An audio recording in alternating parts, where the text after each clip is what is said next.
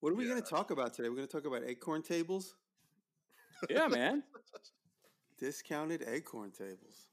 Jimmy, come on. You don't need an acorn table. What's wrong with you, son? I don't want one. I do not want one. No, I've always wanted one, but I got nowhere to put them. I got too much shit. I got fucking 6 cars. I got too many fucking things. I got too many things that need help to move.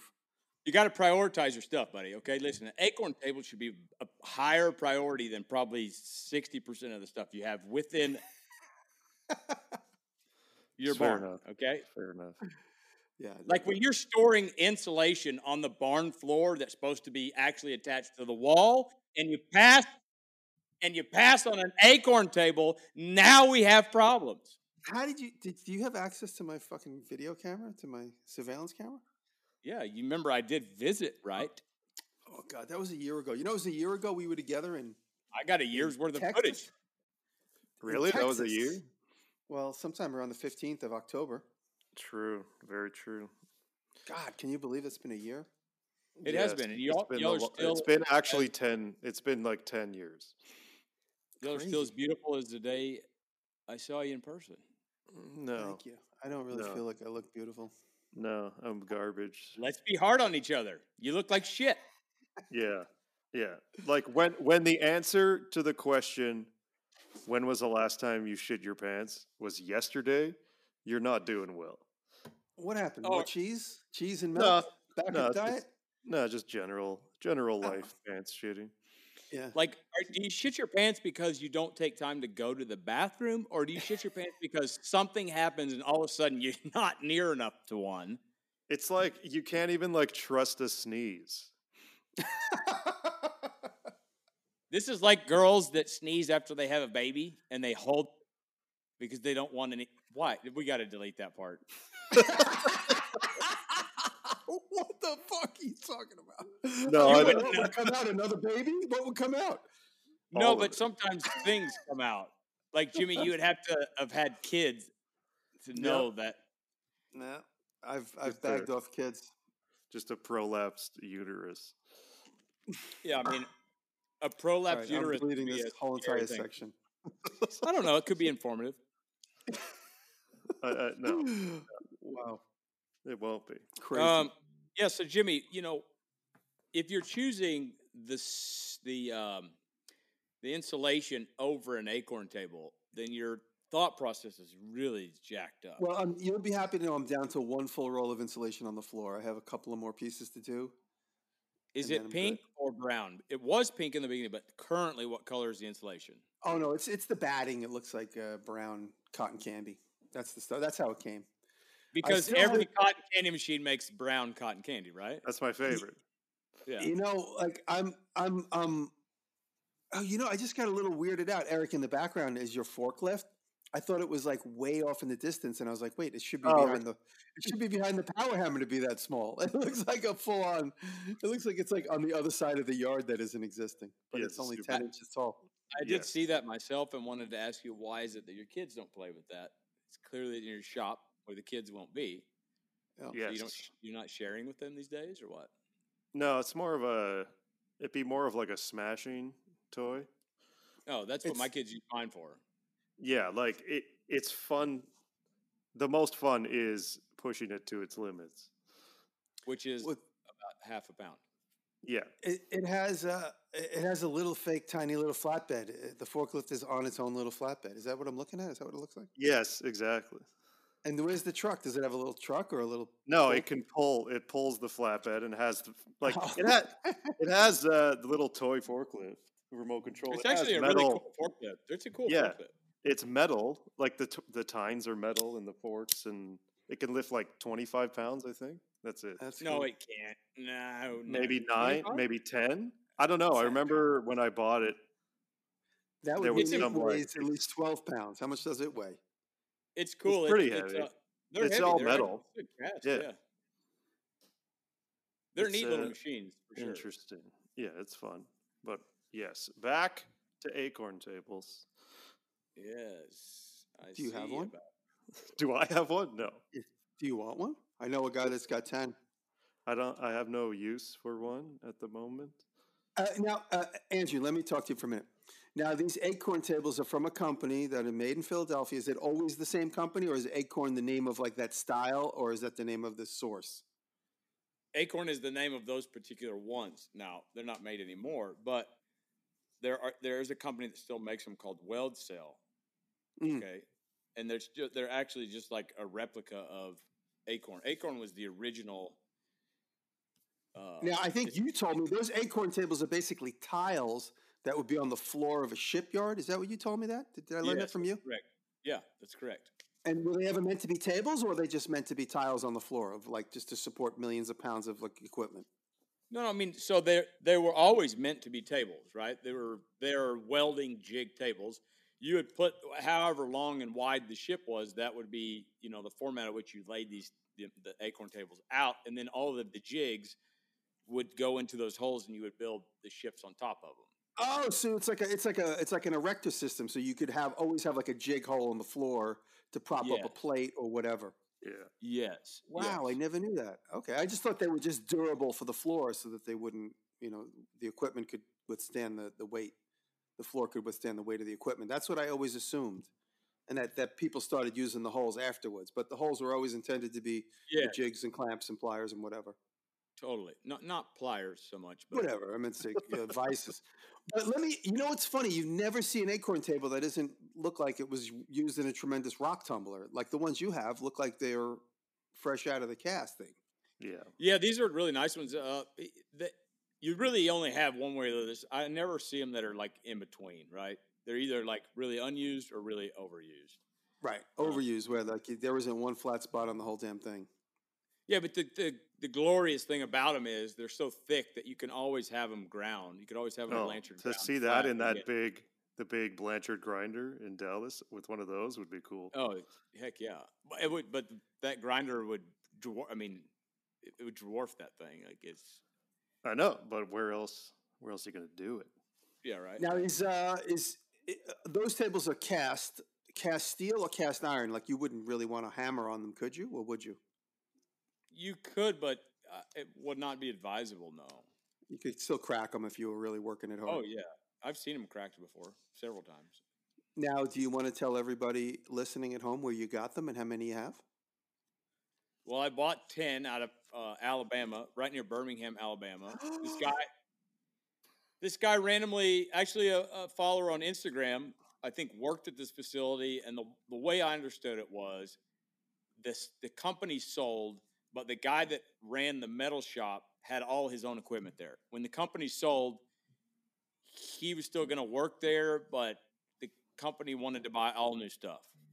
So he was like stuck with all his things that he had had over 30 years. And I was like, what do I do with them? Fast forward, I talked to him for like 2 months and he never could come up with a price. And then he called me on Thursday and was like, I got to have these things out of here by Sunday. Yeah, defer to my first offer. Yeah, and he was like, can you help me out? And I was like, yeah, I mean, I could have a truck there tomorrow. It's not a problem. And so we made a deal, and I bought 7 Acorn tables, seven Acorn tables, one welding machine, a bender, a saw. I mean, on the list is on and on and on.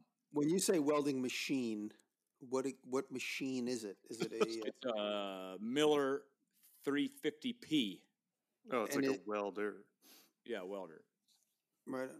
And do you have why didn't you buy all 10? Didn't you know that I wanted one? Oh, Jimmy, whatever. No, why didn't you buy all 10? What did the guy want? I bought 3? There was 7. There was only 7.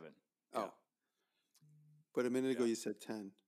Well, there was 3 5x8s. And originally he told me there was 10, and I think he was confused. I don't know what his deal was, but so how big are the ones you have? They're 5x8s or they're 5x5s? 3 5x8s and 4 5x5s.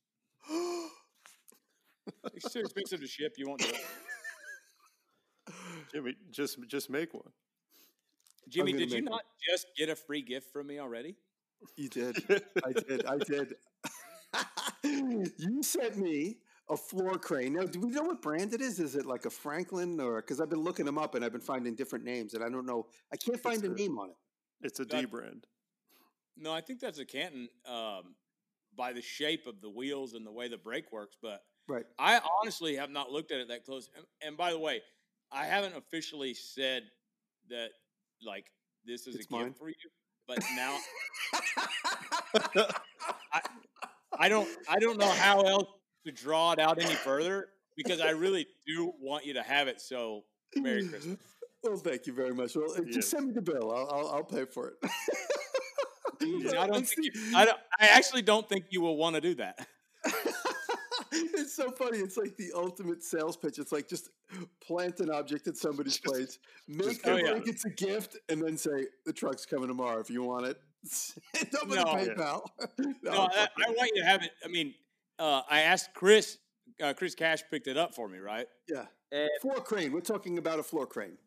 And the thing is, what, 10, 12 feet tall? It's about 9 feet tall, yeah. It's about 9 feet tall, yeah. I almost tipped it over twice so far, so yeah. Oh, great. Okay, the thing, if you've almost tipped it over twice, then maybe it's not the best tool for you. Because no, because I'm wrenching on it with the long pipe wrenches, and I'm pulling. I'm like, shit, that's going easy. And then I look at the thing, and it's like coming at me. I was like, whoa. I was like, I put a big pipe on the pipe wrench, and I pulled on it. I'm like, whoa, shit, is it loose? And I look, and the whole thing is moving at me. Wow. Yeah. So, well, I'm not going to get into the gravity and all that with you, because you're old enough, you should know. No, I'm cranking it in the direction of the ground on the pedestal side. So I was pulling it away from its back and literally pulling it off its, onto its butt, if you could imagine. Were you doing this to try to get it to come undone or what? I got it to move about an inch. The little gear is free. The big gear is still giving me trouble. Drum gear, yeah. Yeah, so the drum gear, it's giving me a little bit of trouble. I got it to move about an inch. I'm still soaking it. I'm using Gibbs, and everyone's telling me put Crisco oil with transmission fluid and spit and Jaguar semen. That's the only way I use it. And some other guy saying I got to use toe sweat and kerosene. That's the only way to do it. Everyone's got their only way to do it. I'll tell you, the Jaguar semen always is good for me. Those are the best. Like it's stuck with 1,200,000 pounds of force. Let me switch to a different penetrating oil. Right. You know what I think it is? I don't remember having taken one of those apart before, but I do recall another drum like that. And the bearings, I think, are actually like dowel pins, right? So if you can imagine having, instead of like round ball bearings, they're longer shaped, like a pencil, It's not pin bearings, I think, is what they'd be called. It's got Babbitt. It's got Babbitt on both rollers. On the shaft, but what about the drum? Like there's Babbitt on both of them. Huh. I could send you detailed picture later, but yeah, it's like a big. It's weird to have Babbitt that's stuck. No, Babbitt doesn't get stuck. By the way, that's what I mean. Something else, Jimmy. There's something like did you know the little claw that keeps the gear from going round and round? Did you? I wonder if the shaft is bent. If the shaft is bent. Is that what it is? That's what that's supposed to be, out of the way of the gear. Yeah, you can't have that there. The ratchet pole? No, it's out of the way. Of course it is. I mean, I might be stupid. I'm not that stupid. Well, some may. That's debatable. Yeah. Yeah, no, it's... Jimmy, Babbitt doesn't get... Rust doesn't really necessarily adhere to Babbitt. I know it's that's why the top one is free. The bottom one is just not free yet. We'll get the top one free fairly quickly. But how? I'll send you guys a picture. Did they weld it somewhere where you haven't seen it as like a joke? No. Really, the joke's on you. Huh, Merry Christmas. Yeah. He sent it to you to fix. Well, could you tell me the history of it? Where was it found? I'll tell you something funny afterwards, but tell me where it was found. And then how did it get to New York? I mean, obviously Chris brought it, but how did it... there was a man I received an email from. Stand by, please, and I'll find it. And his name is Joe Stethly. And he's a school teacher, and he collects stuff. And he reached out to me via email, and he said, hey, I got one of these cranes that you're obsessed with.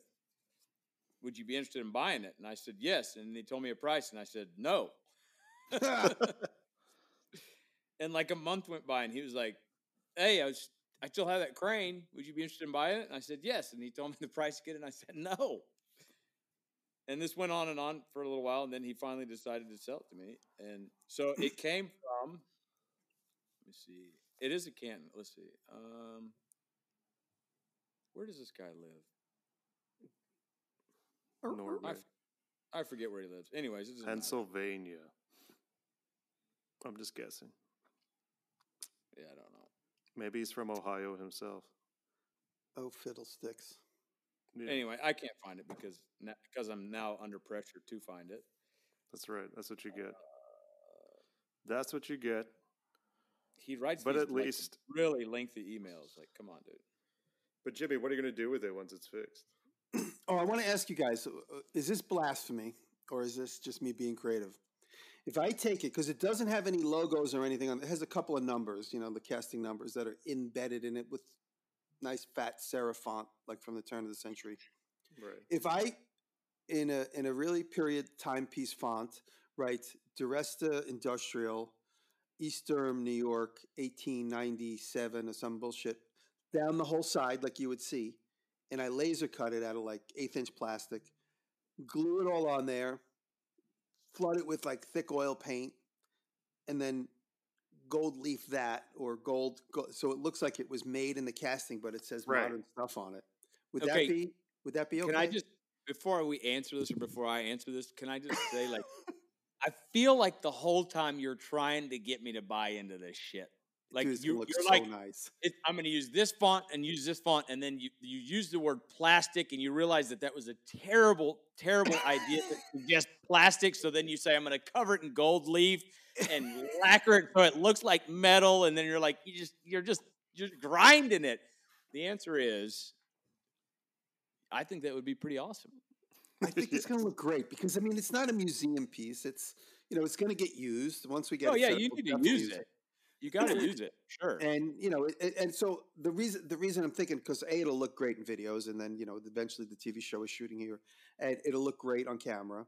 It's obviously a little bit of an opportunity for branding, and it gives it some meat and potatoes for a good video, like a video that. And then for the purists, it gives them a bee in their bonnet, a bunched up panties, so that they can go in the comments, you just ruined a piece of American history by putting your stupid logo on it, you know, that kind of stuff. So it's a little bit. No, I think, like, it'll look cool, because especially if there's not one there already, because that's exactly where those companies, you know, cast their, it doesn't say anything on it, which is amazing to me, because, you know, to miss an opportunity for branding at the turn of the century is just funny to me that somebody would miss that opportunity, you know. Right? Can I suggest? No, I think it's good. Yeah, something for texture after you 3D print it and sand it smooth. Right. If you want it to match casting, go with like the roughest grit sandpaper you have. Right. And put it on top of the letters and hammer the grit into the plastic. Oh, that's a great idea. Yeah, I'll probably texture it.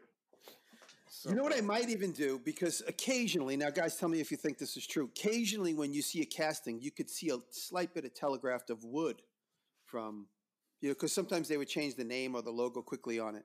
I think I've seen wood like grain. Not that I would make it explicit, but I might laser cut the letters out of like a thin plywood and then obviously primer them a few times, but then, you know, make it look, do my best to make it seem as though it was integral in the casting. But if I did it in wood and a little bit of the grain showed through, it would just still kind of make it look rough. Yeah. And that's it. Yeah. That's let's work on that plan. I mean, you know, I have 12. No, I have 16 grit sandpaper that I use. Yeah, it's ridiculous that I have a roll of it that I bought years ago that I use specifically to make like Bondo or something look like cast, if needed. Dude, well, how do you make 16 grit? You like get 3M spray and spray it on them. Piece of tape and then get sand from the kid's play box and it's some guy hand glues rocks to paper. Pebbles. Yeah. You guys want to know a funny story? I have pebbles. When I was a kid, we had a what do you call them? Blue pebbles, those, you know, bluestone pebble driveway growing up when I was a kid.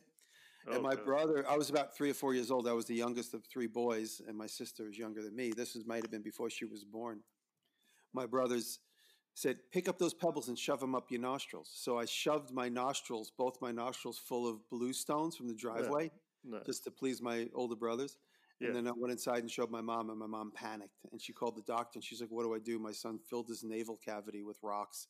And she said, well, try this. Sprinkle pepper in his face and make him sneeze. And that actually worked. My mother made me sneeze like 15 times until I sneezed all the rocks out of my nostrils. Good Lord. Only I saved them. And I made 16 grit sandpaper out of it. Yeah, nice. That's what it's made out of. In today's world, you definitely have Child Protective Services calling on you for that. Oh, boy. And then another time in the same driveway, we had this door that swings out for some reason. Most houses, the door swings in, but we always had this door that swung out. And when I was a little kid, we'd stand on the top stoop and hold both handles inside and outside of the doorknob and swing back and forth. Like put your feet on the top step and just swing back and forth on the door. And you're hanging out in space as a little kid, which now it's only like 3 feet off the ground. But I was swinging, and one of my hands slipped off the doorknob, and my body did like a 180 face plant against the sidewalk. And I came up, and one of the bluestones was stuck between my front teeth. Oh, really? God. Dang. I was about 7 or 8. Oh. And my mother brought me to the doctor. She said she couldn't pull it out. She couldn't sneeze it out either. I couldn't sneeze it out. Yeah. Brought me to the doctor, and the doctor yanked out my front tooth. He said, it's the first one. The second one will come in shortly. So for like 3 or 4 years of pictures, I'm missing my front tooth. Smooth. Because I fell face down onto the sidewalk and accepted a rock between my two front teeth.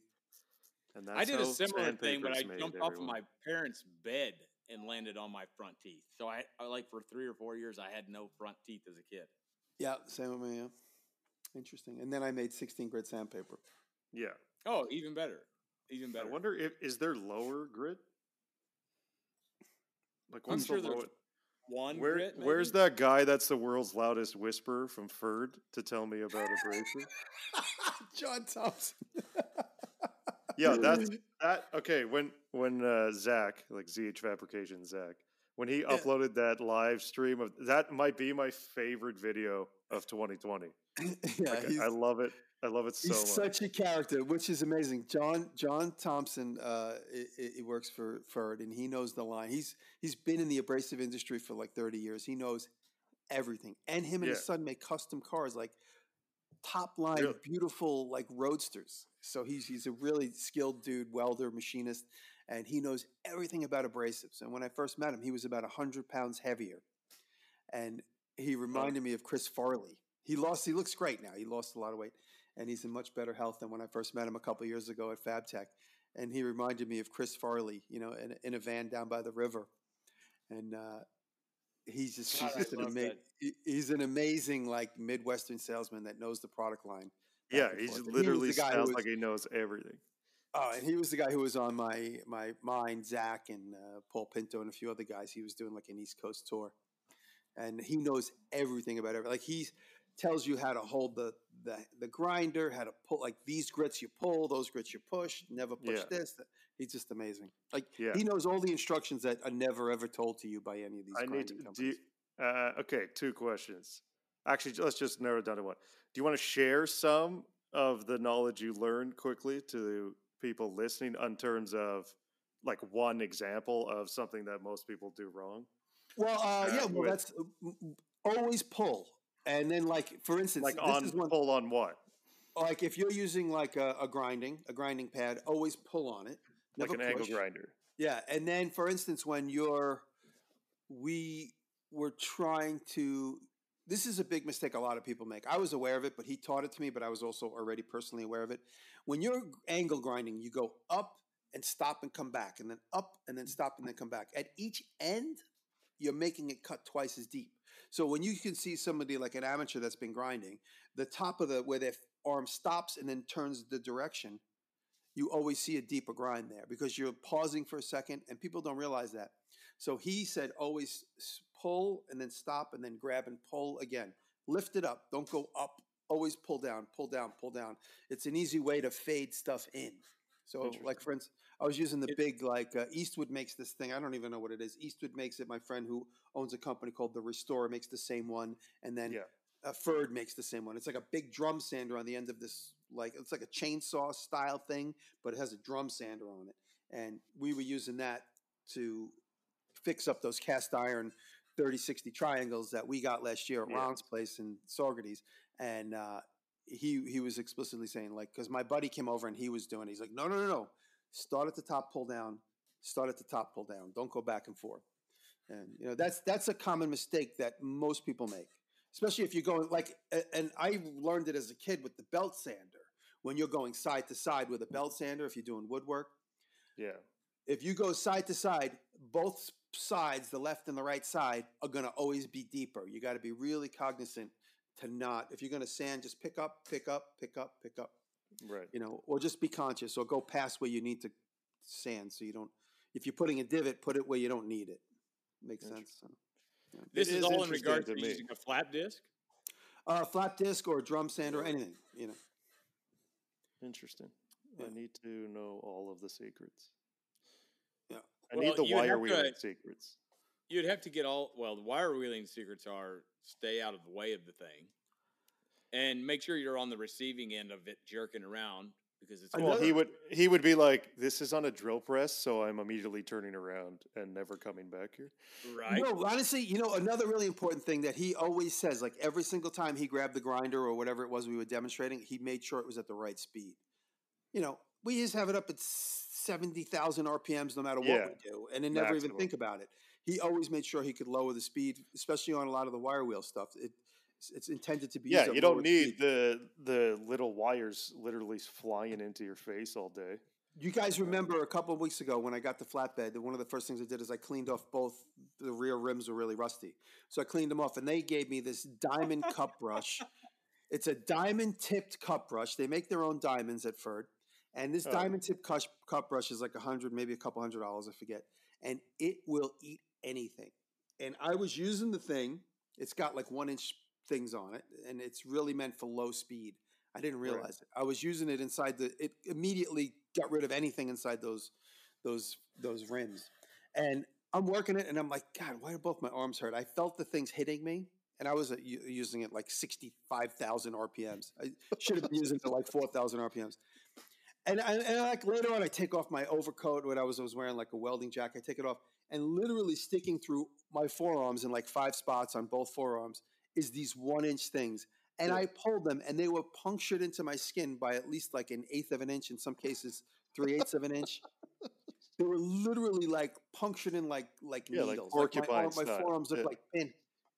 Yeah, my forearms looked like pinhead. And they were so punctured into my skin that when I took off my overshirt, they pulled through the fabric and didn't pull out of my skin. And I'm like, look at them, like, nice. Whoa. I had to pull each one out and like literally grit my teeth and yank. And that is not good. This is like a taser. Yeah, well, that was because I was using this cup brush. Down. Yeah, slow down. Too fast. And that's did you have on jorts? No, I had on my jeans and my jeans. Sure. Your jean jorts. Jorts. That's the next line on the Duresta makewear. Jorts. It's just tactical jorts with 47 pockets. Yeah, actually, it's where the utility. Yeah, jorts. It's where the internal pockets are longer than the actual jort. It's beautiful. It's beautiful. It's just gorgeous. So you have quick access to the internal pockets from the outside. So, okay, the diamond brush reminds me of something that I want to ask you guys about. Not that you will know or not, but I need to find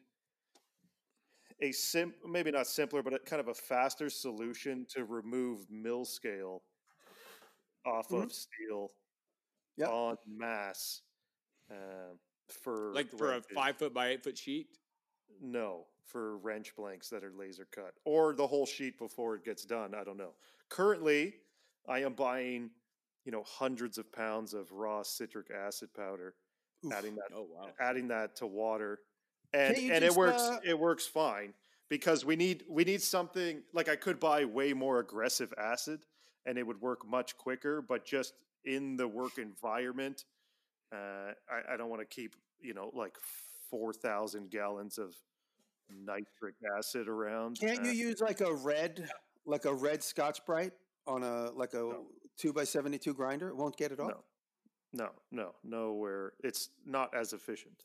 What about it may a 100 grit sanding pad, no? Or you don't want sanding? Yeah, but we're talking 1,000 wrenches both sides. Right. Manual labor cost would be too much.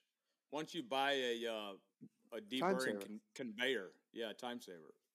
Yes, I've seen those. I have. You could put like five. You could just keep adding them to it. I've contacted them. It's essentially like a drum sander or like a wide belt sander. You contacted them. I've thought about that. Free one, so you won't do it.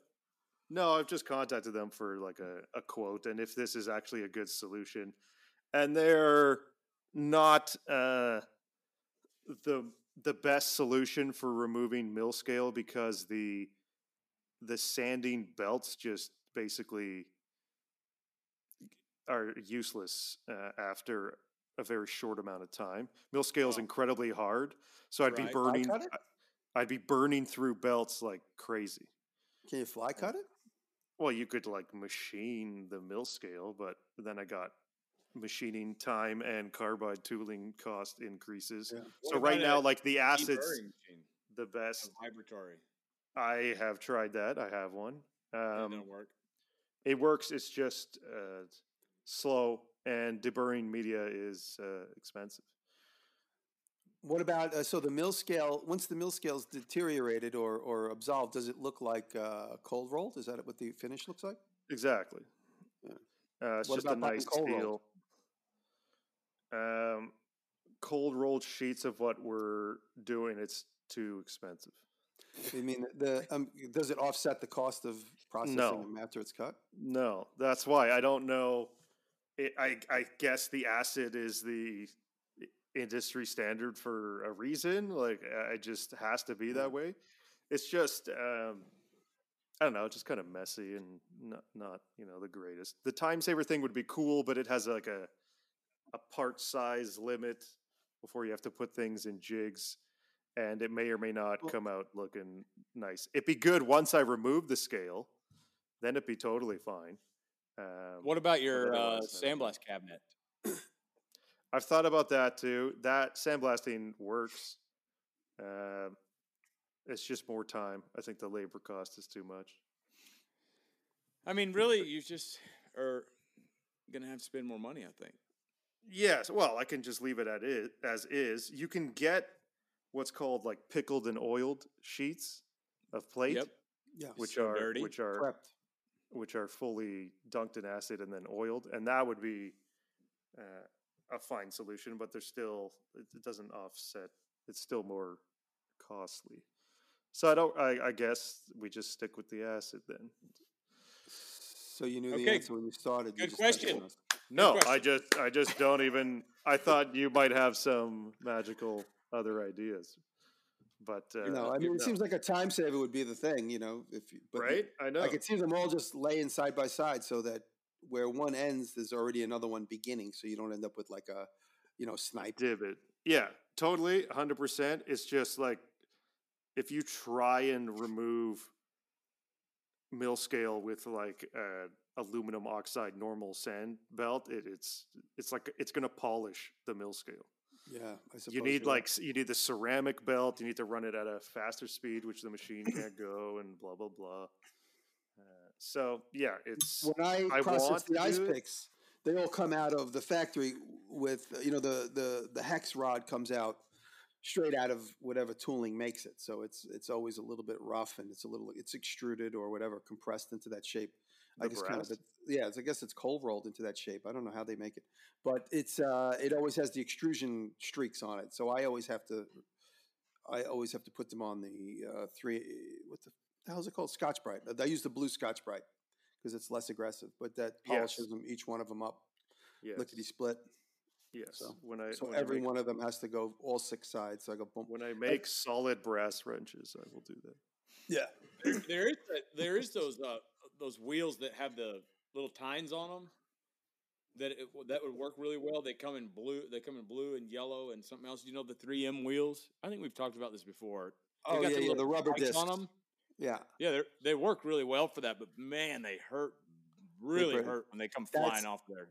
Ugh. Yeah. Bristle discs. They look like. Yeah, it's something like that. They, those are another thing, too. You have to put them at the right speed, otherwise they just blow apart.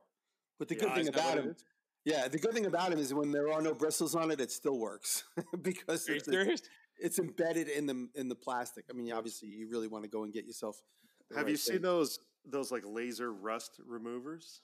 Oh, dude, I want those so bad. Yeah, they exist. That would be the also a solution. You could lay them down flat and just literally burn. Just yeah, but now that's like the most expensive solution ever. Yes, those things are like $70,000. I think the cheapest. Yes, they're like $50,000 to get. Those are like the ray guns, or just like a conveyor belt machine, or either one. Well, think of it like that. It's a handheld, like 500-watt fiber laser. Yeah.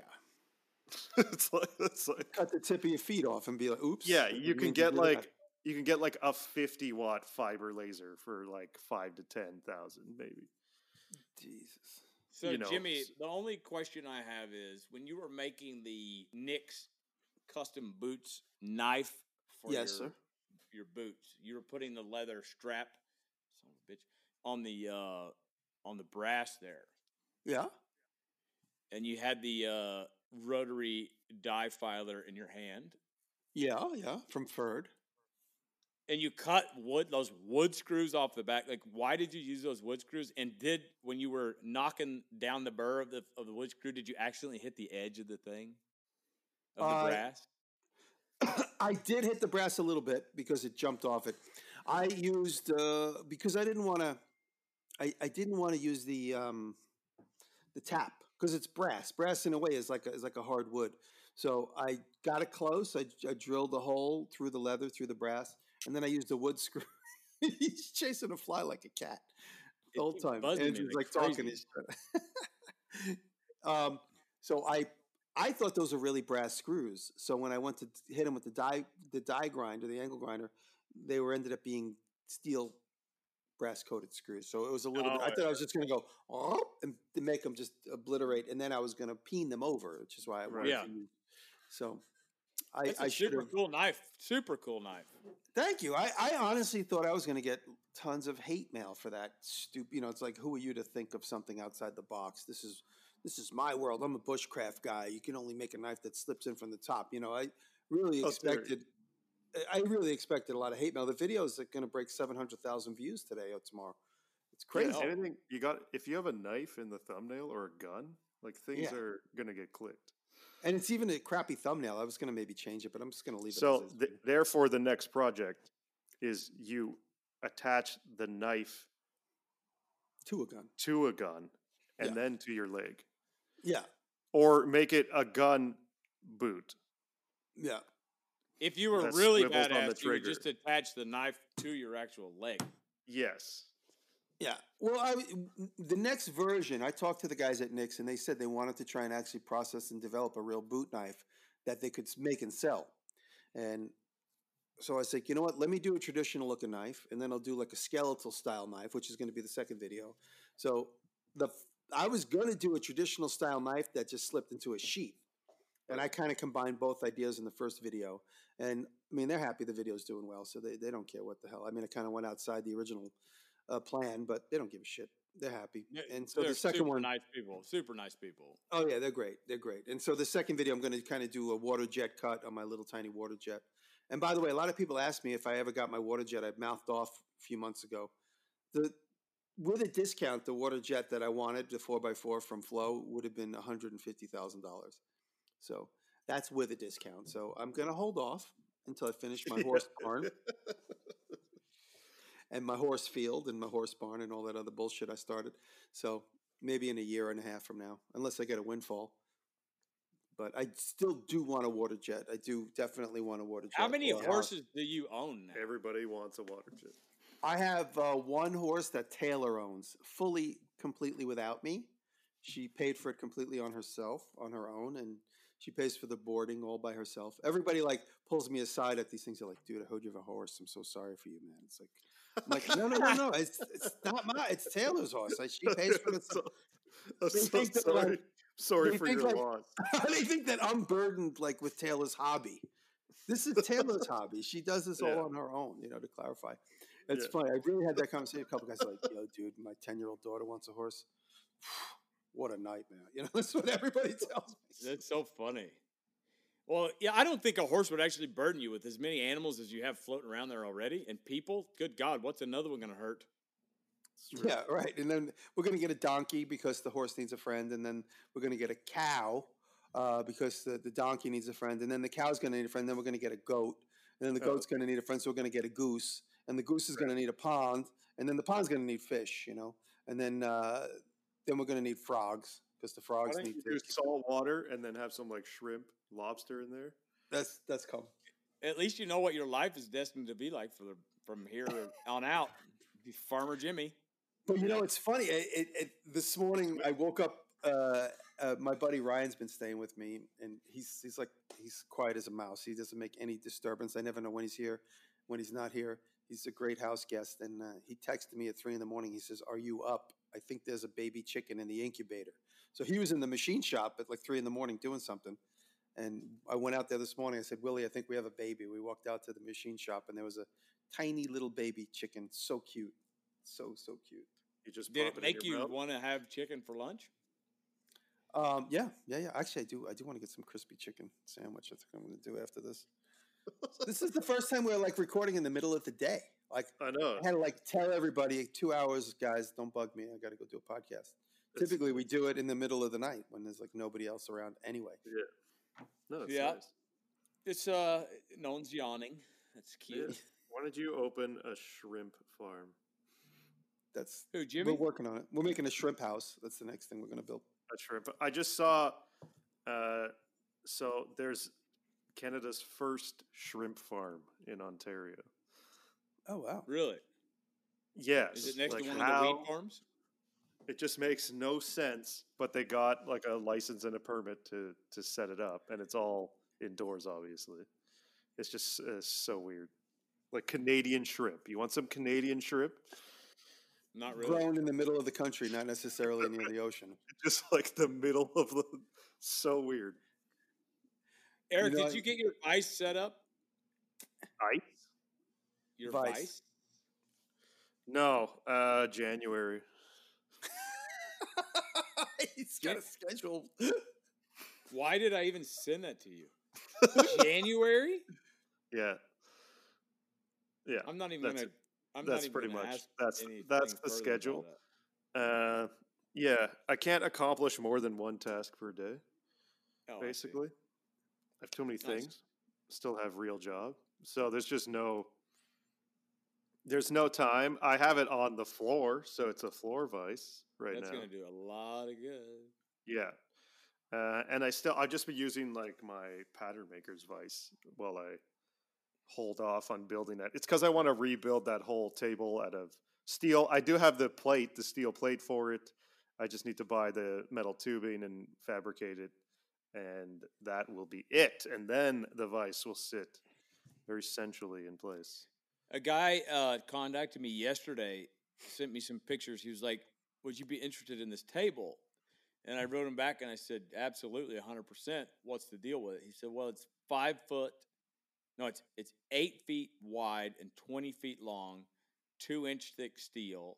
It weighs over 10,000 pounds." And I said, "Well, what's the price?" And he goes, "It's free. All you have to do is come get it." And I was like, "I'll see you tomorrow." Yeah, you have to. That's what I'd love personally, but I have no way of moving that into my workshop currently, so it's not happening. Just put it in the driveway. I just put it in the back. Yeah, you could do that. Just as part of the backyard accents. Yeah, that'd be cool. Do you live on enough landmass where like plopping like a power hammer out in the backyard is not going to annoy the neighbors? No. I will immediately annoy everyone. The HOA will be up your ass right off the bat. Are you in an HOA? Don't tell me. No, Jesus, no. Oh, my God. I don't even know. Does that even exist in Canada? I don't even know. Probably not, because you guys are too smart to realize that would be a complete nightmare. Well, maybe. I don't even know. I just don't know. But no, there's no room. Like maybe in the wrench workshop, we could put something like that. But no, I'm just going to bolt it to the floor, and that will be the securing. Let's do something fun. We need to do something fun. Let's travel and go do something. Yeah, let's go. Let's all go. Erick, are you ready? Can you leave Canada? We got to do like another Power Hammer class, like we did. Yeah, I can't even cross the border. Okay. You still can't? No, neither can you. Like into Canada. I'm from Texas. I can go wherever I want. That's true. You can. That's true. I forgot. I can get COVID if I want. Yeah. I forgot the Texas rule. Yeah, that's the disappointing part. I'm going to be busy for a month. I'm going away on Sunday. I'm going to California. Just living the dream. For 4 weeks to go shoot the Making It Season 3. Ooh. 4 weeks? That's a long time to be gone. Dude, I know. I mean, I haven't traveled since March 5th. That's the last time I was away in Kansas. And now I'm going away. But, you know, we were supposed to do this in May, and then it got pushed to July. And then from July, it got pushed here. And I'm still today is Wednesday. I'm waiting for them to call and tell me it's called off. But I got my tickets last night. Everything's set in motion. We'll see. That'll be fun. It's going to be fun. You'll be bored 90% of the time. No, well, you know what? They're sending me there's going to be a CNC machine on set, so I get to play with that, which is going to be fun. I can make up. Tell them you need a water jet. Oh, I know. I believe me. Never thought about that angle. This season is only steel plate. Well, they're lending the CNC machine from ShopBot. It's a loaner, so it's a 2x3 table, so it's plenty to do on it. And the guys from the leather company are sending over some stuff to keep me busy. I'm going to be making videos if I can. And I wanted to. Have you guys seen recently I made a Maloof rocking chair, Maloof-inspired rocking chair, like a sculpted rocking chair. It's on the Rockwood channel. Thank you. It was a big accomplishment for me. I told them, hey, guys, let me make one of these on set so they can kind of keep tuning into me. But the primary focus is just to keep me busy so I have something to focus on. So I might make a rocking chair on set if they let me. Yeah, it's just cool. I'm filming a TV show, but I'm bored. I might as well just make a rocking chair. You got nothing else going on. Yeah. Well, you know this because that took me like all in. If I didn't have any breaks or separations, I would have been finished with that in about 6 days. So I told them, I'm like, hey, if we're gonna have 4 weeks to kill time, there's gonna be a lot of downtime. Yeah, I'll make a rocking chair, a boat, CNC up some new products. It'll be fun. A rocking it chair. And also, I'm going to have a lot of videos to edit. I'm going to go there with a bunch of raw footage. I'm going to be doing a vlog. I got to do a commercial for some security system. So I have things to do, you know, sitting in the hotel room. And the Monday I get there, I have to meet all the contestants via Skype or via Zoom. So I'm going to have 10 people. I'm going to have a Zoom meeting with each one of them for 30 minutes each. So that's going to kill a lot of time. Do you have daily COVID tests or what? I got one the other day. I had to spit in the cup and send it back. And I got my test yesterday. It says that I have an unknown brother somewhere in the country. I'm joking. Yeah. No, they tell me I don't have COVID at the moment. And that's good. Yeah, but you got to probably do it when you get there too, right? I'm going to have to do it every couple of days. Yeah. Yeah. Yeah. I think so. And they're gonna. And the other thing too is like I'd like to go chill with people that I know in California. I don't know if I'm going to be allowed to. I might have to just stay in a bubble. Yes. I really don't know what to expect. True. Well, are they paying you well enough to do that? It's good enough. It's good. I mean, all in, you don't make a tremendous amount of money. I'll probably make about 40 grand for the month. I mean, it's nothing to sneeze at, but you know, I could make a lot more than that in my own shop if I didn't have to go anywhere, but it's really for the resume, the prestige of it all, you know. All sure. That. This is the second season or what? Yeah, sure. You know, this is I jokingly call like amongst my family and close friends, I say this is me working towards my GM Chevy commercial. You know, to do this like pop culture-y, you know, put in my time in, you know, mainstream culture. Yeah, that's the only way I'll be able to get my Chevy commercial and my free Chevy truck. By the time I get my free Chevy truck, it's going to look like a Nissan the way the styling is going. I think they look good. He's like mad at Chevy. Yeah, you know what? I'm actually I don't know if it was you guys. I was talking to somebody. I'm thinking I'm already looking on Facebook Market for like a 1980, 88, 89 square body with low miles. I'm going to drive home.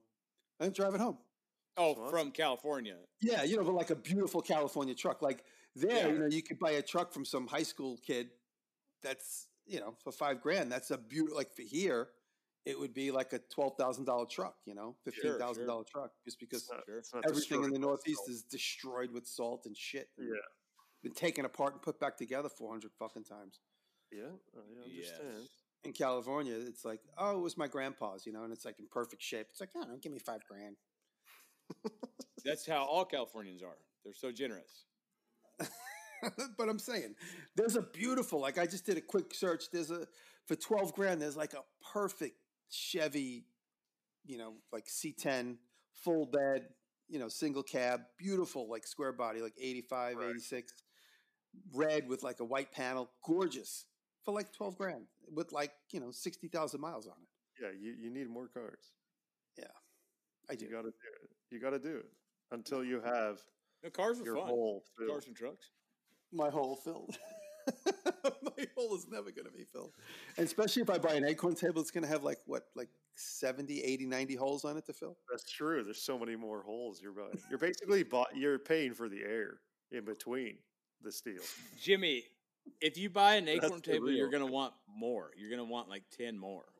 No, I won't. When I build my building on the racetrack site, not on the racetrack per se, but on the site where the racetrack is, then I'll get my Acorn table. So that's a goal.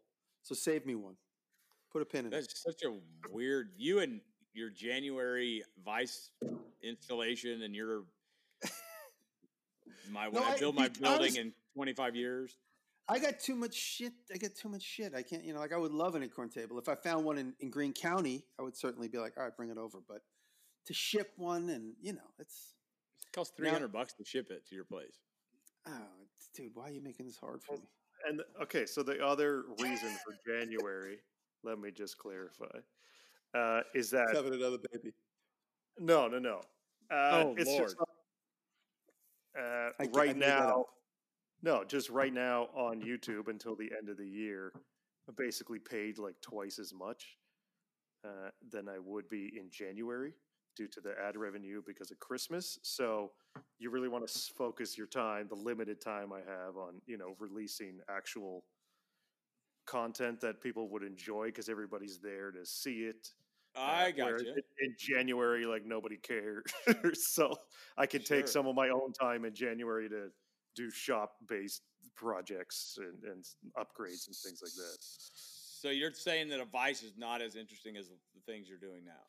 But what, like, wouldn't you need to dismount it to use it? Yeah, the Vice is to build the whole table is less. That's going to be a video, or that's going to just be shop stuff? No, that's just me. Yeah. Not considering I already on Instagram probably talk too much about everything all the time. Talk about the swing saw that you're mounting under the steps. It looks like you're going to like cut bodies up and hide them under the steps. Like, what's going on there? It's almost done. I just need to do the acid etching on the brass. Now, is the swing saw, I kind of caught most of your stories, but is it on a base or is it going to be mounted up on a, is that why it's under the stairs? Because you have it mounted on the stringer? It's literally, that's where it's mounted. To the stringer of the steps that go to your loft. Yes. Right. That's it. So I will need to build a station for it. Little table and fence action just to hold a piece of wood very quickly and roughly for demonstration purposes. Is it so you have two buddies come over and they hold the thing and then you pull the saw?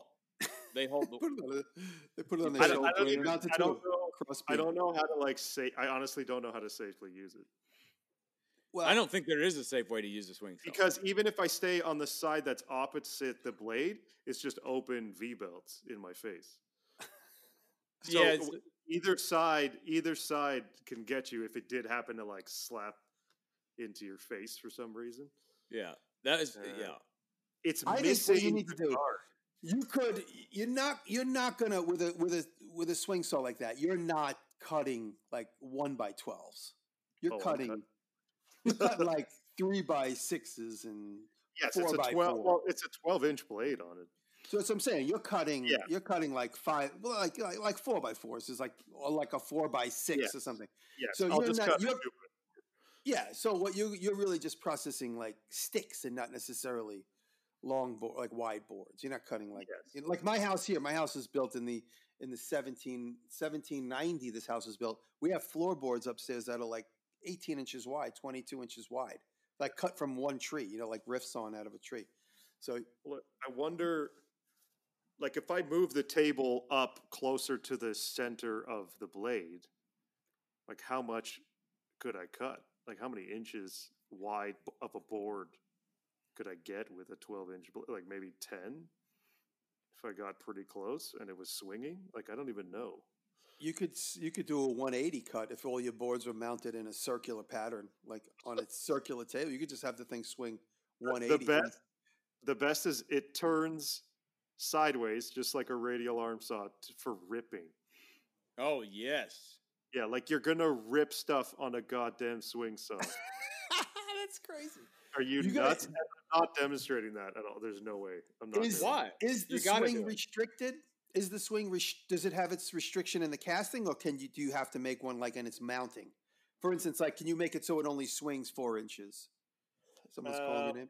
Yes. Are you looking at it? I'm looking at the saw. Yes, there is a. You can lock it in place from no longer swinging. Right. You can limit how far forward and how far backwards it's supposed to swing, and you can turn it essentially 90 degrees in either direction. Wow! To position some sort of angle or full ripping if you needed to. And I think that's all. And it raises up and down. So you could, you know, get. Could you raise it up and down while you were cutting? Ooh. Then yes, you could cut a longer board. You can. Oh, okay, so then you can cut pretty much whatever you want to cut. You just got to reach over the blade so your stomach doesn't touch it. Make some adjustments. Get back. Oh, it's ridiculous. Like Johnny Cash's little brother. It's cool. Oh, it's actually back in the day when safety was not a thing. I like the size. Like I know some swing saws are just massive. This one's still small, but still has all the nice babbit and stuff. And it was like barely used, so. The babbit's really nice, and the bearings are very nice. Okay, Erick, while we're talking about you and things that you've accomplished, I really liked the picture of the blacksmith's multi-vice anvil drill that you restored. Yes. Except for the chandelier chain. Can you please tell us why you would go through all of that effort and then use a chandelier electrical chain? I saw that. I was wondering what the hell was going on. I got so many comments about that chain. Yes, I probably should have purchased like a much smaller brass chain. You could have used a dog's choke collar or something. But I just had... like a box of the bronze, solid bronze chain lying around, and I got to use it at some point. So that's why it was applied. Luckily, it's like 2 seconds to replace that if needed. What are you going to do with that vice? Okay, cool. Yeah, I'd like to have it. You want it? Yeah, it's cool, dude. I have a bunch of those. I don't have any that are restored. Just don't send it with the freaking lampshade chain on. Because are you mad? What about? Are you going to be mad about the aluminum jaws? I'm going to take those off. Yeah, 100%. I'll take them off for you before shipping. Yeah, and then you can do it. But like when you were restoring it, the chain that was on there, why didn't you just put that back? It was like gone. It was toast. Oh, it wasn't. Yeah, I could have easily just purchased, like a smarter person would have just purchased the correct chain. Have you tried to drill anything with it? Yeah, at the end of the video, I drilled. So you have to watch the video. I drilled some wood. Yes, you have to actually watch the video. Okay. I drilled through wood, and that was fine, but I feel like it would do better with steel, honestly. Yeah. Because you need to close the vise to advance the drill, but also while you're turning the vise, you need to turn the drill bit on a separate handle at the same time. Right. You know what that is? That's somebody who had an impulsive invention and then went straight to making it before they Googled it. Yes, in 1914. That's what I'm saying. Yeah. Like that's like people call me all the time. They're like, "Yo, dude, you know, I came up with the best idea." And then they tell me, and I'm just like before they're even done saying it, I'm like, it's on Amazon. I'm looking at it right now. It's on Amazon. Are you serious? The vice drill anvil.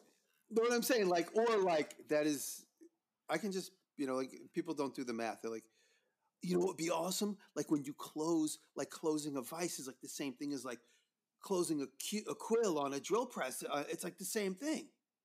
Well, like, okay, that's great. Make it as an art piece, but to make it for production is just ridiculous. Yeah, it makes sense. I don't even fully understand the drilling part in the sense that like I kind of all of a sudden I want the vice to be bolted vertically to the wall to use it properly because I have to hold the piece of steel up while I'm drilling sideways. It's very odd. I think those were used in a more portable they're just like fashion. Someone out of farm. Yeah.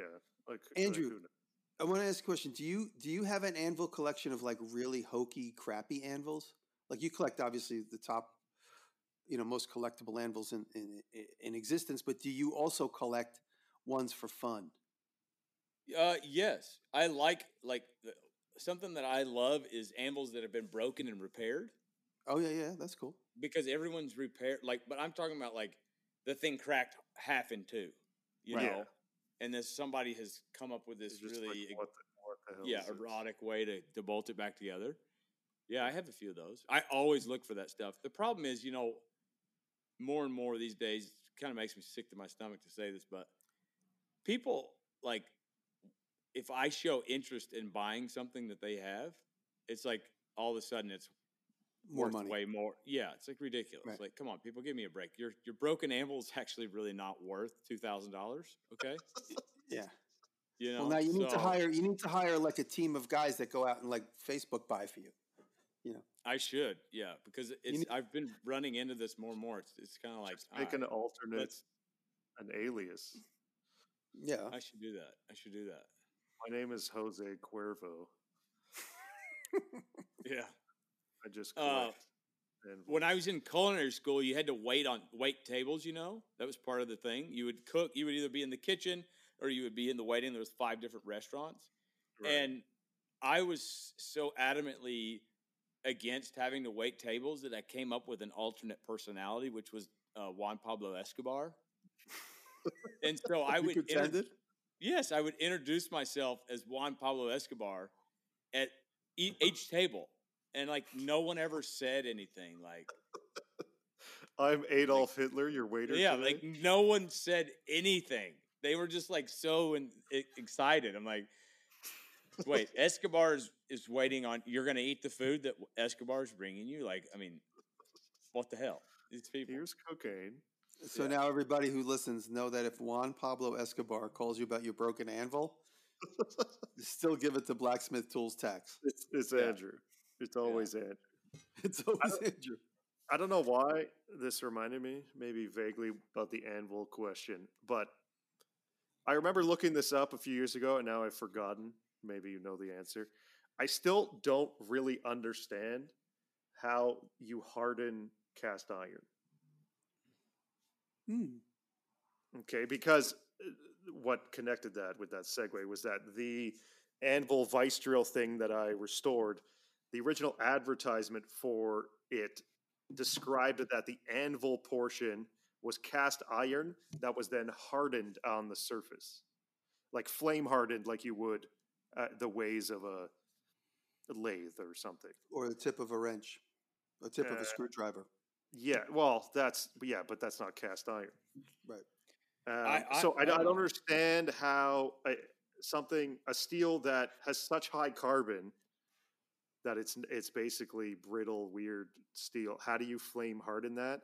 And because I would assume you heating up cast iron and then dunking it to harden would crack things. Like I don't fully understand how it's done. Does anybody know? I don't know off the top of my head, no. I don't remember. I don't really get it. It seems like a magical mystery of sorcery. Maybe you dunk, you keep most of it in water, and you just heat up with flames the top of it, and then you dunk it quick. Like, I don't get it. I'm going to look into that for you. Yes, please do, because I would love to... on a fun little micro level, maybe replicate that if possible, although I don't know the process at all. It would have been cool to do that on that cast anvil to bring it kind of back to that original advertisement description, right, just for fun, even though it's still like, if you hit it with a hammer, I'm going to smash right through it. Right. It's would be interesting to just do.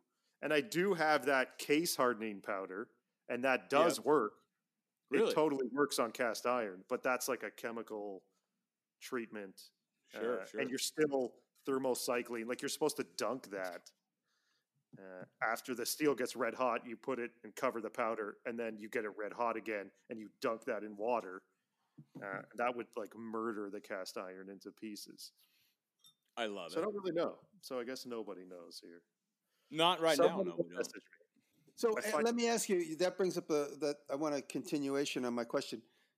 Andrew, for instance, would you want an anvil ever? Would you ever want an anvil from, say, Harbor Freight? Just to put in your collection, just as like Smithsonian? I think he's signing off. Like, would you ever want it just to have as like a complete collection of all the anvils ever made? Or you'd be like, no, screw that. This isn't the Smithsonian. This isn't a record of American history. He's not real. You so deeply offended him. He doesn't. He's speechless. Are you serious, Jimmy? I am. I'm dead serious, because like when I find when I find at the flea market like a really hokey wrench invention, or like a vice that has a drill press on it for no apparent reason. That's what led to this question. Okay, let me just paint a scenario for you. Yeah. The year's 2075. Eric and I's grandkids are sitting around a fire. 55 years from now. Okay, it's 2175. Yeah, we're all dead. 155 years from now. Okay. And also there are a few of your offsprings, farm animal offsprings, at the same around That's the right. same. Yes. Rat Duresta. Chicken Jimmy.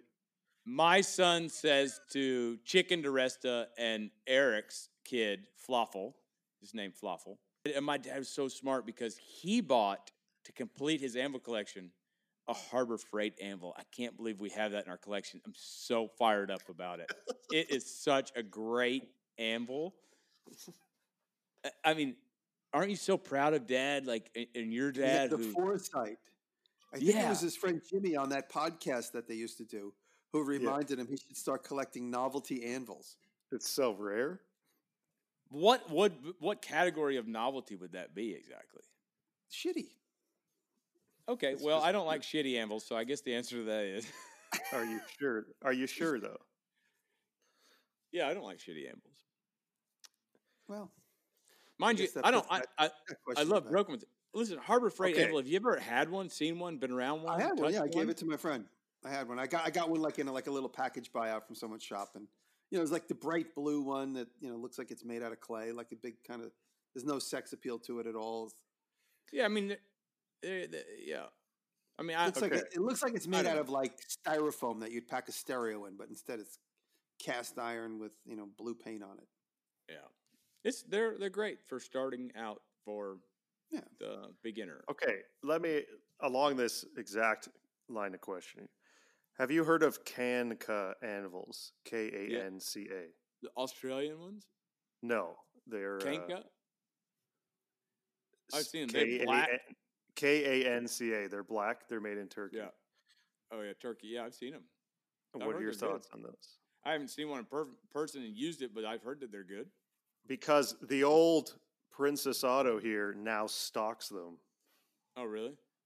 They made some sort of deal, but they're expensive. The 110-pound drop forged anvil is $1,000. 110. Yeah, that's pricey for a new one. Yes, like that's $10. That's $11.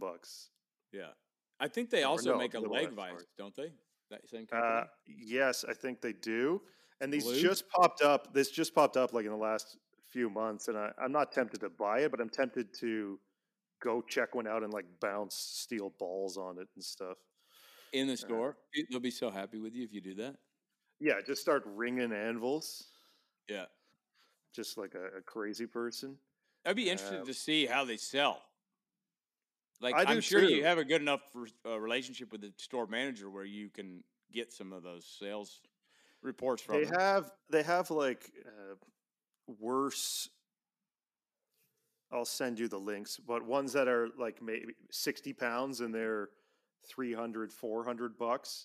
I'm not really sure how those are, but these newer Canco ones that are available. Oh, they got 165 pound for $1,500. Oh, Lord, sign me up. Yeah, that's fairly expensive. Brett got a really nice rigid a couple years ago. It was gifted to him by the guys at Lincoln when he did the demonstration at one of the meetups. This really, really nice anvil. I think it was by Rigid. Do you guys know which one I'm talking about? Oh, absolutely. Whoa, what is this? Yeah. That's a really nice looking anvil. Princess Auto Link. Send that again. It's disappeared. What are you talking about? It's in the chat. Press the chat button. Disappeared. It disappeared. Why? Well, it went blue in the link.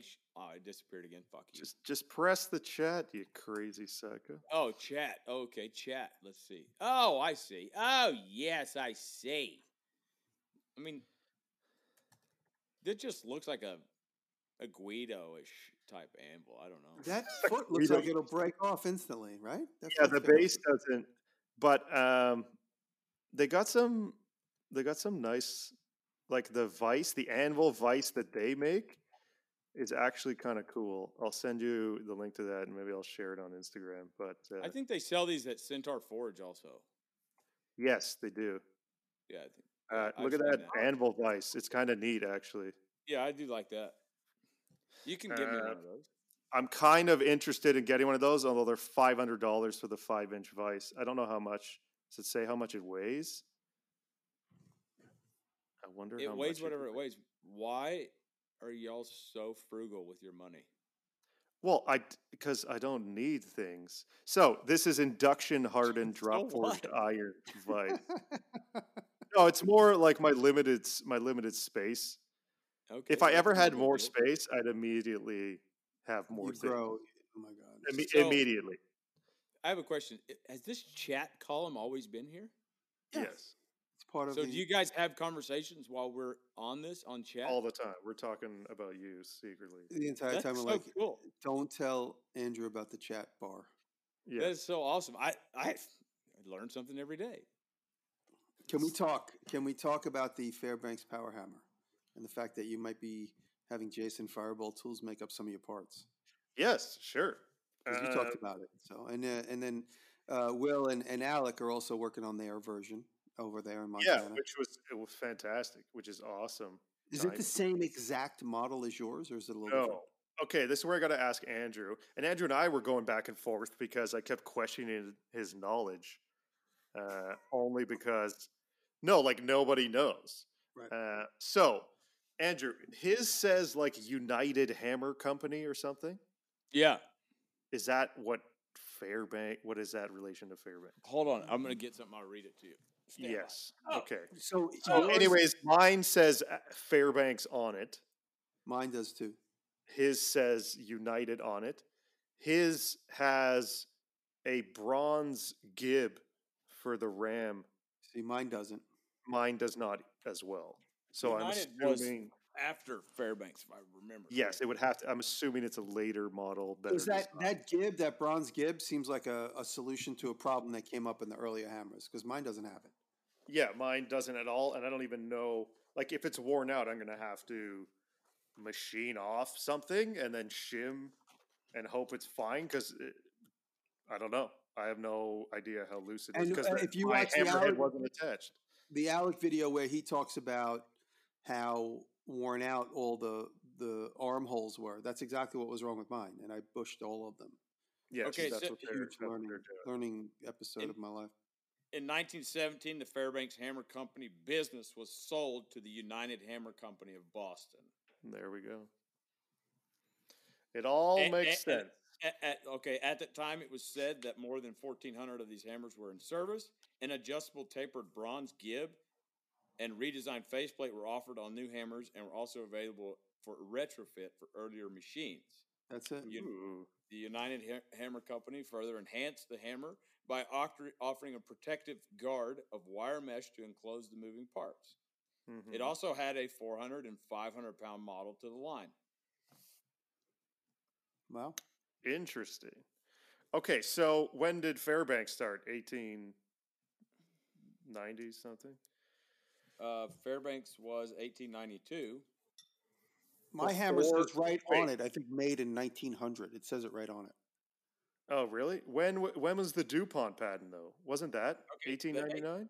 1891 was DuPont, and then from there, 1902, Fairbanks acquired the DuPont.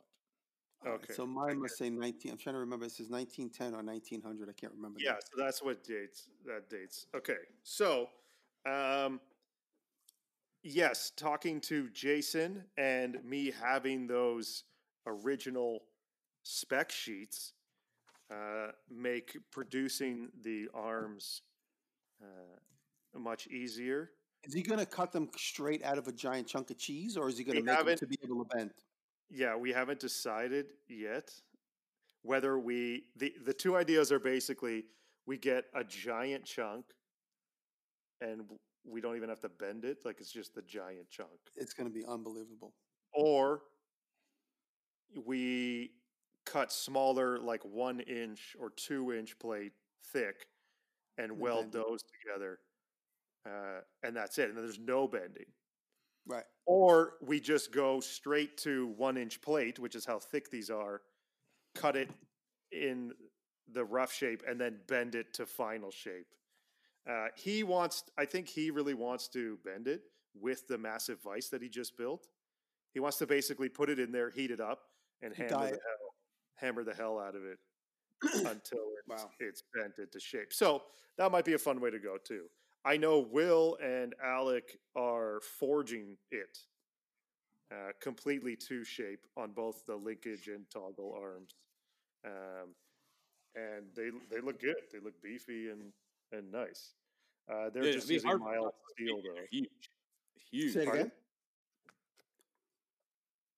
Andrew? Who? Say Andrew, again. Go.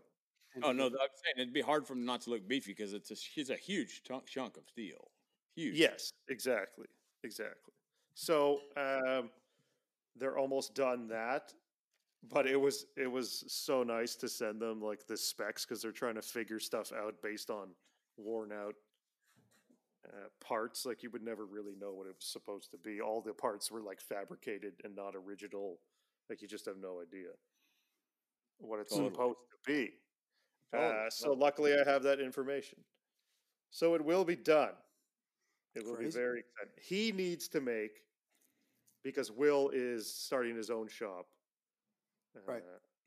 And he needs the dies because he wants to make knives. So he needs dies and I need dies. So we might do something there. They found like a big, like a 6-inch round bar that's like 12 inches long or something, to send to Jason to cut the die right out of that one piece. But there's enough there that I can maybe have my own set as well. So that could be very exciting. Otherwise that's going to be expensive, especially like the heat treating of the 4140 giant die. Like, I don't have a forge to heat that up. I've got some, 4130, 4135 or 4335? 4340. 4340. No, it's I sent some to Kevin Willie and he made dies out of it. Is that like that big chunk you sent to A-Bomb? Yeah. I've got some more of that. You're welcome to have that if you want. Yes, I may actually look into that further then, because I need a giant chunk of steel to make bottom and top dies, because my top die is like just a triangle. Right. I don't know what's that's for. Plowshare. Yeah, something like drawing something out super thin. And my bottom die is some flame cut nightmare. I need to set it up. So when you guys figure that out, I don't even know what steel it is. I think it's just mild steel. Like, I have no idea what any of this stuff is. It's really odd. Oh man! Oh man! Yeah. So I'm gonna make it look very nice.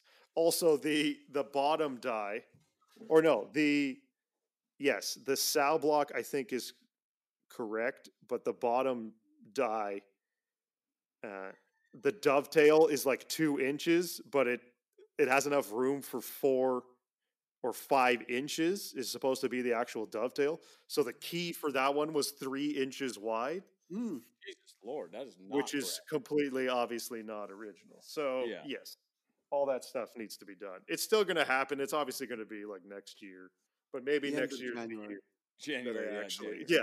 Next year's the year that I actually finish it, put the motor up. How would you power it? Would you power it the way that that I've done, just up above? I think that's probably fine. It doesn't have the back motor assembly, which is fine because it takes up more space that way. But I have a 10 horsepower massive motor, so I'll try to make that work. Maybe I can find a smaller one because this thing's like the size of one of those, like a stroller. I like it. Yeah, it's ridiculous. Stroller for size. You guys know my shop is in an old factory that used to make speakers, and the wood shop had an extraction system for sawdust. And sitting there, the whole thing is rotted, completely destroyed. It hasn't been used in 30 years. But sitting mounted right on it is a Lincoln Electric 14-horsepower motor with a 1.5-inch shaft. Jesus Lord. 3-phase motor, yeah. So that, I think I'm going to put on a bandsaw. So, serious. No, I don't know. I don't know what I'm going to use it for, but I'm definitely going to steal it. My landlord has no idea it's there. But make a go-kart. I offered it up to my buddy Nick. Wants to make a. I know, right? My buddy Nick wants to make a.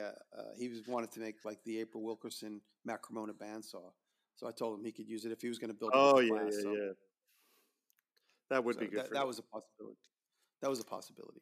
But yes, there aren't too many applications like home shop applications for 15 horsepower. Andrew, could you tell us a little bit about that tremendous lathe you had where the bed slides, and where is it? Did you sell it? Do you still have it? I'm keeping that. That's a Putnam Machine Works lathe, and it's a gap bed lathe that'll swing 48 inches. I never saw a gap bed lathe that is automated like that. Usually it's just take the chunk out. Yeah. Right.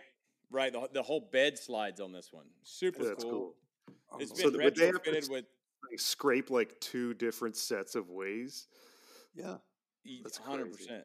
Well, actually, the bottom set. So the bottom set, I think, is actually flat, and it there's 5 bolts across the back of the bed that when you tighten them, the bed won't move. So I think it must compress that part a little bit. Right. Plus, the wear and tear on that probably is like minimal because how many times you can open and close? Yeah, I bet. But just to set it up, that's crazy. It's very cool. Yeah, I love it. Super neat. I had this one guy that's trying to talk me out of it, but I've been able to tell him no. And what year is it? Because it looks like it's ancient. I think it's late 1800s. You know, are the dials calibrated? Are there witness marks on the dials? Because that usually tells you when. Before people cared about how many thousandths of inch they were taking off, they just never had that on there. Yeah, I mean. It's super old. And the other thing that's awesome about it, it runs very true. It's not off at all. Yeah. So it's worth keeping for Putnam sure. made metal planers as well, right? They did. And Putnam made all kinds of stuff. Yeah. You know that really, really huge grinding wheel I have? That yes. The huge one? That's also a Putnam. The big one? How wide is that? Like 8 feet? It's like 8 inches wide. But it's like 6 feet tall, yeah. Yeah. Oh my God. That's crazy. Ridiculous. Yeah. Super. Okay. Yes, boys, I have just a lot of fun today. I have to go now. Oh, you have to go? Can I ask you a question before you go? I want to ask you guys advice. I can't find anywhere on my new giant fly press the so-called weight power range. What do you guys? What's your expert guess on how many tons that thing is as far as pressing power based on what you've seen? It's hard to say because of it being an H-frame like that. right? Does that make it higher? I need to just know that it's a high number. That's all. Just tell me a high number. Well, why don't you measure the screw and the pitch and everything and determine the force that the max force on that thread? Excuse me, Mr. PhD. I didn't think that. Not that that's what the limit is, but at least not that that's what like the machine's capable of, but at least you have like an upper limit on that thread force. And then I got to weigh the balls and the pitch from the distance from the center of the tape. Who's got time for that shit? I would say it's probably a 10. I would say it's like a 10-ton. Yeah. I'm going to say I would be comfortable with that. 25 based off the size. No, it's too small for that. It's too small. Yeah, I'm just throwing it out there. Don't worry about it. Can't catch it. Right. It's amazing. Regardless, it's really cool. It's an incredible machine. Or, and a big shout out to... Go buy a load cell off Amazon, like a 50-ton load cell, and then just hook it up to your phone and like crush and see how much force it's crushing. Load cell? Yeah. Do tell. What is that?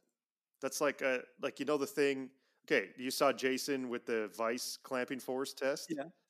That what he puts in the vice. Okay, I never realized what that was.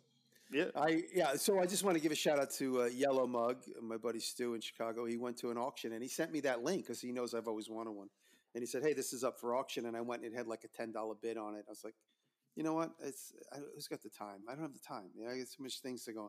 And anyway, he went to go pick up what he bought a couple days later because he lives where the auction was. And he said, "This is still sitting here, and they're going to scrap it." And he said, "Oh my God." He said they would give it to me for $100.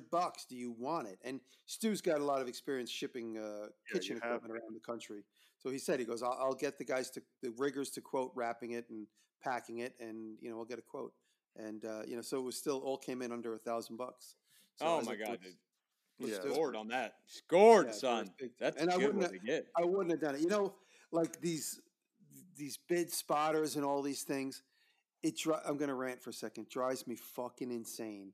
Everybody's like, "Oh, look, you've wanted a forklift." And it's like, "Oh, great, forklift. It's got a $5 bid on it. It's a brand new Toyota. Oh, this is fucking awesome." Where is it? You got to scroll through the whole fucking website to find the little fucking tiny things. Is location, fucking Kansas. Why doesn't it say this auction is in fucking Chicago? Why do they want to keep it a fucking secret so they know you're going to get fucked when you decide you want it, and then you got to get on an airplane or you got to fucking call 13 people to find the right guy to move it for you? Isn't that important to buying the fucking thing? Okay, listen, before you have a heart attack, Jimmy, and your milkshakes in the trash can, I think there's a drop-down deal where you can pick auction nearest to you by your zip code. Whatever. Yes, but he wants whatever he says. Whatever. You gotta have a fucking PhD to use BidSpotter. I mean, I know Paul Pinto and Zepp, they use it constantly, and a couple of other guys are always like, they're also like 18 years old. I know, but you can say like, "Look, print shop's going out of business, Jim. This is great for you." I'm like, "Great. All I'm looking for, I'm not looking at the fucking stuff. All I'm looking for is the location." Because in my mind, I'm like, "Oh, if this is a day's drive away, I'll make a thing of it. I'll find something that I really want." I go through the whole thing. I don't even see where the fuck the city's located. I don't even look at the products. I go, "Fuck it." Yeah, like, do you want to fly press, say, a estate sale on Saturn? Right. It's like, that'd be great. No, you don't. The long and short of it is BidSpotter, I don't fucking know how to use it. I need to sit with somebody and to teach me. Yes, I'm sure that BidSpotter has a little drop-down icon where you can pick. No, I'm thoroughly convinced they don't want you to fucking know where it is. They want you to get sucked up and wrapped up in the logistical red tape of like having a fly press sitting in an empty shop that's about to get demolished, and you're going, "No." They do hide the auction fees and the percentages. They hide and those the location. They hide those pretty well. Okay, I have one last thing before we go. Remember how we wanted to get this old Tony on the podcast? Yes. Yes. So he actually listens to this for some odd reason. I know. We texted the other day. I can't believe it. Dude, unbelievable. Yeah, so he's up for it. He's just busy right now. He said maybe before Christmas, so you could join us. Yes. Which could be very exciting. Yes. So, Andrew, you're going to have to do your homework. No, I'll just learn about them as we go. Yeah. Do you? So, what do you even have a YouTube channel? Do you know what YouTube is, right? Yeah, yeah. But I don't know. You saw Tony, but I'll find out about him. Yeah. He's an excellent, incredible machinist. Everybody knows him except for you, so it's going to be a great interview. Do you all know that there is a world outside of YouTube, right? No. Yes, but I actually think y'all are smart because I think full of acorn tables and auctions. Yeah. Well, I mean, there's that, but I think y'all, the way y'all utilize YouTube is great. No, it's good. Smart. It's good. Now, my kids like to watch YouTube like the dumbest shit I've ever seen in my life. Like, it's so bad. Like these adult people doing like mock jackass antics. Oh, dude, there's a crazy Russian one. This guy is slowly committing suicide. Zepp sends me this Russian one all the time. What? It's like the guy like literally stands on a ladder, and a guy like in a little like I don't know, like an Audi 5000 drives through the ladder, and the guy just falls. Oh Lord! You know, it's Lord like, of mercy. It's like jackass interpreted through Russia, and it's like a guy like he's like lays on the top of like an Audi 5000. They have all these like junker speed cars. And he's laying on the top like as if he's Superman. And then he drives, and there's like a barrel with no bottom. And he like does like a little belly bounce, and he flies through the barrel and lands back on the roof of the car. Good and the car's Lord. Going like 90 miles an hour. So the timing has to be right. There's nothing else going on. And another one, Zepp just sent me like a flurry of a bunch of them. And there's one guy. He's one of these Russians. He has like a wrench on top of the X. Things that you would remove a car wheel with. It's like a tire iron, but it's the one that's an X. Yeah, it's the red. Yeah, yeah. Yeah, right? It's the X. A four-way. A four-way. He's got the four-way pointed at the floor, on his pointed at his chest with a wrench across the top. So he's like imagine if you took a piece of pipe pointed straight up at your chest and put another piece of pipe across it, and you're doing push-ups on it. So you run the risk of one slipping and puncturing your chest. Yeah, well, that's not smart. Not smart at all. Like that, like just seeing the guy doing push-ups on that gave me that feeling when your rinky dink sucks up into your body when you're looking over a roof, something. Yeah, I can't do that, man. I can't watch those videos where people get hurt, like the fail videos and all that. Like, it just gives me such the heebie-jeebies. I just can't. I don't like watching people on their skateboards skid across the concrete because I know what that road rash feels like. Oh, I don't, I don't like watching a kid flip over backwards on their swing set and land on their back, and Oh my God! You know, it's funny. You guys both have boys, and it makes me nervous because I know the dumb shit I did without YouTube. You know, shooting like right guard cans inside of fires and waiting for the big fireball. My dad, we did a clean out. I think I talked about this on this podcast. We did a garage clean out, and my dad goes, "Oh, look, they have a crossbow. They didn't want it, so we took a legit crossbow you would kill a deer with." Because the guy owned a sporting goods store, so like as a kid laying around, we had a crossbow, and my brother knew somebody who knew somebody at a sporting goods store and got us the string. So we surreptitiously, secretly put the string on. We put it like in a jack. We like compress the thing so we can get the crossbow string on it. And we were like shooting arrows through basketballs in the backyard of my house. So all this like jackass style shit that I did as a kid without any inspiration from the internet. Like you guys have young boys. Like when your boys are like 13 and 14 and 15, you better send them outside with armor on because no doubt. The ideas. They'll just eat Tide Pods. That's what I'm saying.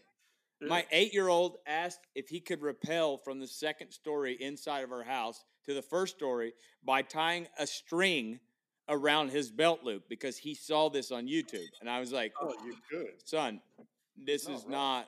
Now you got to make sure that like theater fly cable is the only thing laying around your house from now on. Right? Yeah, no doubt. Until he goes to college, like because if he accidentally decides to try it, he's got to make sure he's got like theater cable. Yeah, and not string. Crazy. All right, boys, it's been real. It's been fun. I got to go work again because I got people waiting on me. Same with me. I got to go work. All right, guys, it's fun. I'll try and get this up. Is this episode 28? I don't even know. I lost count. I just called it 28. Yeah, the anchor knows. I don't know. All right, that's anchor it. Knows everything. He yes, who hesitates, nothing is hot on anyone's horizon today. What's hot? I'm going to California, so hot on my horizon is a low-mile Chevy. Low-mile Chevy. There you go. That's what you want. Right. No rust. Our hot on the horizon is going to be a surprise for everybody. Mine is a hand plane that I sent to your house, Jimmy, because they wouldn't ship it to Canada. No way. Because Canada's not a real country. So where'd you buy it from? eBay. Oh, within America, so I'll ship it to you. Yes, no rush. I will pay you for all that, obviously. Uh-oh.